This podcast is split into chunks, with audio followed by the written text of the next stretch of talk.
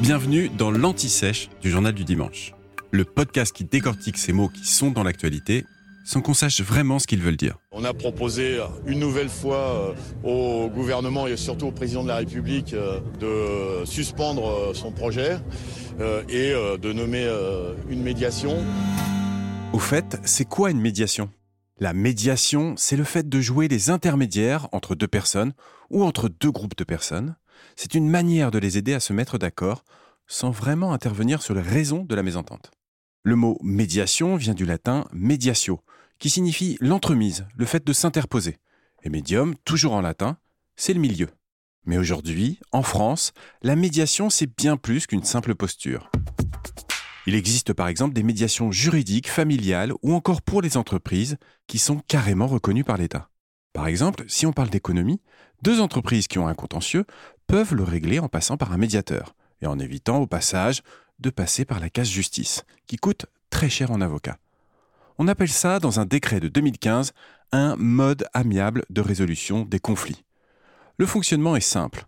Entre les deux entreprises, on demande l'intervention d'un tiers, un médiateur donc, qui est neutre. Son premier objectif, c'est de créer ou de recréer du lien. En fait, il va restaurer la confiance entre les deux entreprises, à une condition. Le médiateur doit préserver la confidentialité des échanges et il doit être indépendant et impartial. Et vous connaissez peut-être aussi la médiation familiale. Le médiateur familial, lui, intervient principalement dans des situations de séparation, mais aussi quand il y a des difficultés, lors d'une succession par exemple. Ça peut arriver au sein d'une fratrie, entre parents et adolescents, ou encore dans les conflits au sujet de l'accompagnement d'un parent âgé.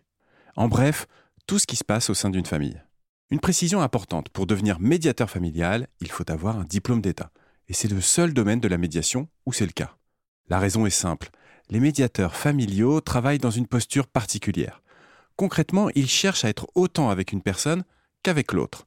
Surtout, le but de leur travail, c'est de créer les conditions pour que chacun puisse clarifier ses besoins et trouver de lui-même une décision, qui n'est pas forcément un accord commun. Les médiateurs familiaux ne sont donc ni négociateurs, ni conciliateurs.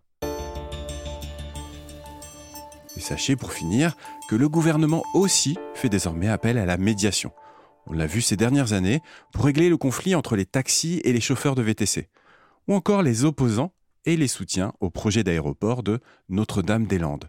Dans ce dernier cas, le Premier ministre Édouard Philippe avait consulté le rapport de médiation et il avait annoncé l'abandon définitif du projet. Vous venez d'écouter l'Anti-Sèche du Journal du Dimanche, le podcast qui répond à la question que vous n'osiez pas poser. Je suis Vivien Vergniaud et si vous avez aimé ce podcast, mieux si vous voulez écouter d'autres épisodes préparés par la rédaction du JDD, c'est facile.